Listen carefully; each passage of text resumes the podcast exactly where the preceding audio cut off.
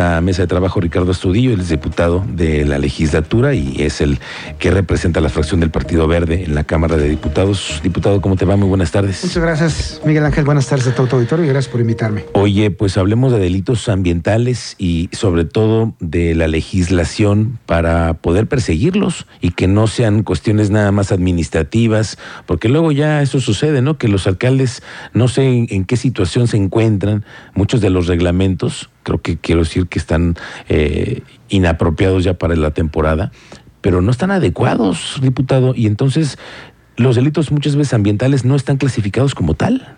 Mira, así es, e, es evidente al día de hoy ya tener eh, una acción concreta de, de cómo vamos a combatir el deterioro ambiental. Los delitos ambientales están tipificados en el Código Penal. Uh -huh. Sin embargo, es de los muy pocos delitos que cuando hay una reincidencia por cometer el acto o el propio delito, no tiene ninguna penalidad. Uh -huh. la, la, propuesta habla de dos eh, vías. La primera, que todas aquellas personas, instituciones, empresas que caigan en una reincidencia ambiental, eh, es decir, que vuelvan a cometer el delito, bueno, pues que, que la pena sea el doble como, como lo marca en la mayoría de los delitos, uh -huh. por un lado. Y el otro, eh, la modificación que estamos haciendo es que también se vaya al doble cuando cae en un área de protección ecológica, no solamente área natural protegida. ¿Por qué? Eh, eh ¿En dónde viene ahí el, eh, la laguna?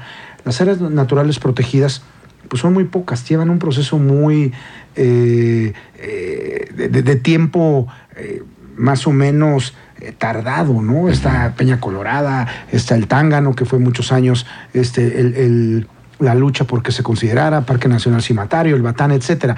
Pero en los, en, los planes parciales municipales de desarrollo hay muchísimas zonas que, que, están catalogadas como preservación ecológica.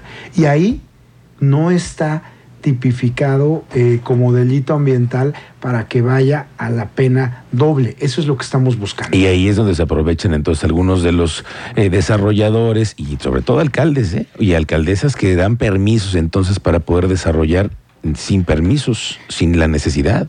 Sí, exactamente. Entonces, el hecho de que sea un área de protección ecológica, este, entonces se pueden cometer ahí todos los delitos y repetirlos eh, muchas veces sin tener realmente una sanción como la que estamos planteando. Y si nos vamos al tema general del Código Penal, bueno, pues es de los pocos delitos, los delitos ambientales que están hoy tipificados, de los que no tienen este castigo. Eso es lo que queremos. Queremos que haya penas más severas, queremos que se implementen estas políticas de acciones, no solamente en la reglamentación municipal. Lo queremos subir al Código Penal, que realmente exista este castigo, estas sanciones a todas aquellas personas físicas, empresas, instituciones, cualquier eh, eh, organización que eh, lleve a cabo un delito que de los que están tipificados, pues que sean doblemente sancionados. Mira, esto está sucediendo ahora justamente en la Peña de Bernal, en donde hay ahora activistas que están acusando a que la alcaldesa ha permitido el desarrollo en zonas que estaban protegidas o que eran preservación natural, ¿no? Sí, precisamente, por ejemplo, ahí sería uno de los casos en donde entraría en vigor esta reforma al Código Penal que ya está en la comisión correspondiente. Yo estoy esperando ya que se discuta para ir a exponer ahí los motivos.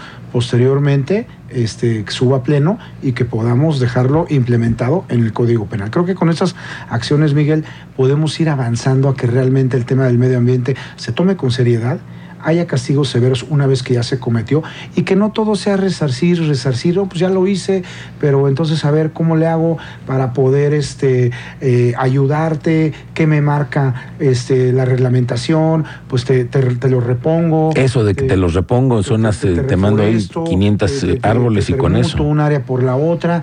No, esto ya queda muy claro. Todo lo que está, eh, que, que, tiene que ver, perdón, con los delitos ambientales que están tipificados, pues que, que se lleve a cabo ya ¿no? Y, bueno, los delitos ambientales, si de por sí son pocos los que están tipificados en el Código Penal, eh, lo que tiene que ver con el transporte de, especies, eh, que se emitan eh, descargas al aire de contaminación arriba de lo permitido, tanto auditivas como de, gases que contaminen, quien filtre a, ríos, a cuencas, lagos, todo lo que son las descargas de fábricas, o sea, son, muy pocos, son, son seis delitos ambientales los que tenemos en el Código Penal y están muy generales.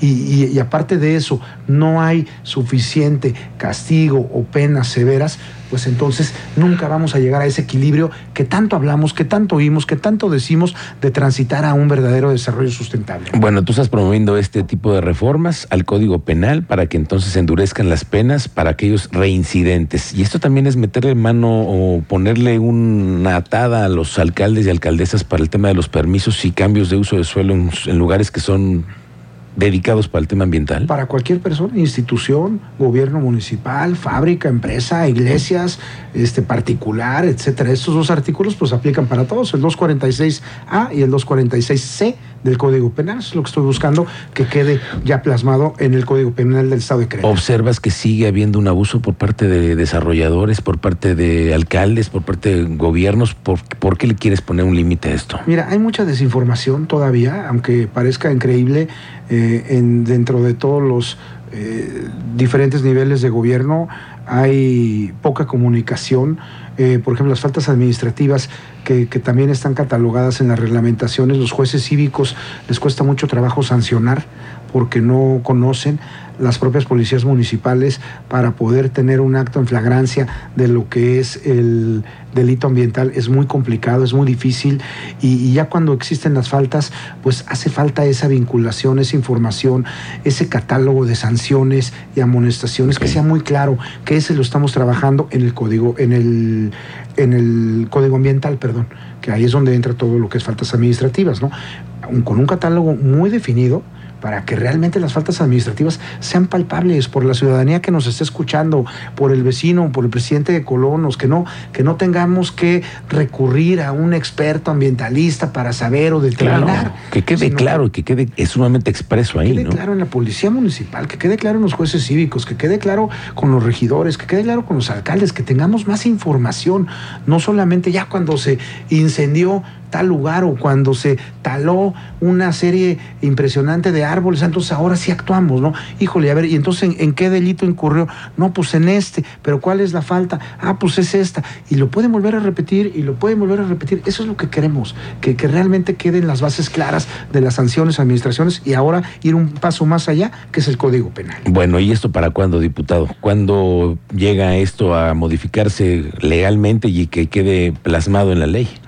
Pues mira, ya está turnado a la comisión correspondiente y una vez que esté ya en, el listado, ahora la nueva presidenta del Congreso ha hecho el compromiso con todos los diputados de que todas las eh, iniciativas que están turnadas eh, le va a dar seguimiento eh, puntual para que realmente ya se sometan a discusión, que no tengamos rezago legislativo y de ahí dependo, de que se vaya a la discusión. En la comisión yo estaré ahí, te estaré informando, les estaré informando eh, la exposición que voy a hacer ahí y de ahí pues, se turnaría directamente a pleno. Dice la diputada Graciela Juárez que ella va a acabar con el rezago legislativo, que ahora sí les van a abrir a todos la llave en la puerta para los que los diputados que hayan presentado iniciativas de verdad caminen y no se queden en la congeladora. ¿Tú qué opinas? ¿Tienes confianza en eso? No, claro que sí. Yo creo que nos ha faltado tener una agenda común.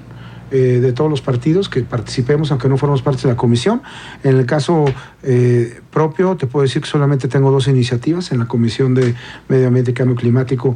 Eh, de 16 que hemos presentado, solamente dos están ya por dictaminarse y una porque tiene que ver con una propuesta que hicieron en el tema de protección, bienestar y cuidado animal, y como estamos haciendo el proyecto de la nueva ley, pues lo podemos incorporar ahí. A lo mejor no hay necesidad de desahogarlo porque pues, el capítulo lo vamos a abrogar. Esa es la intención del Código Ambiental. No tiene caso discutir o aprobarlo ni a favor ni en contra por el respeto a, a la persona que lo presentó. Muy bien. Diputado, estamos pendientes de estas iniciativas que caminen en la Cámara de Diputados y después lo volvemos a platicar. Te agradezco mucho la visita. Muchas gracias, Miguel, y un saludo a todo tu auditorio. Gracias, el diputado Ricardo Sudillo, de la fracción del Verde en la Cámara de Diputados.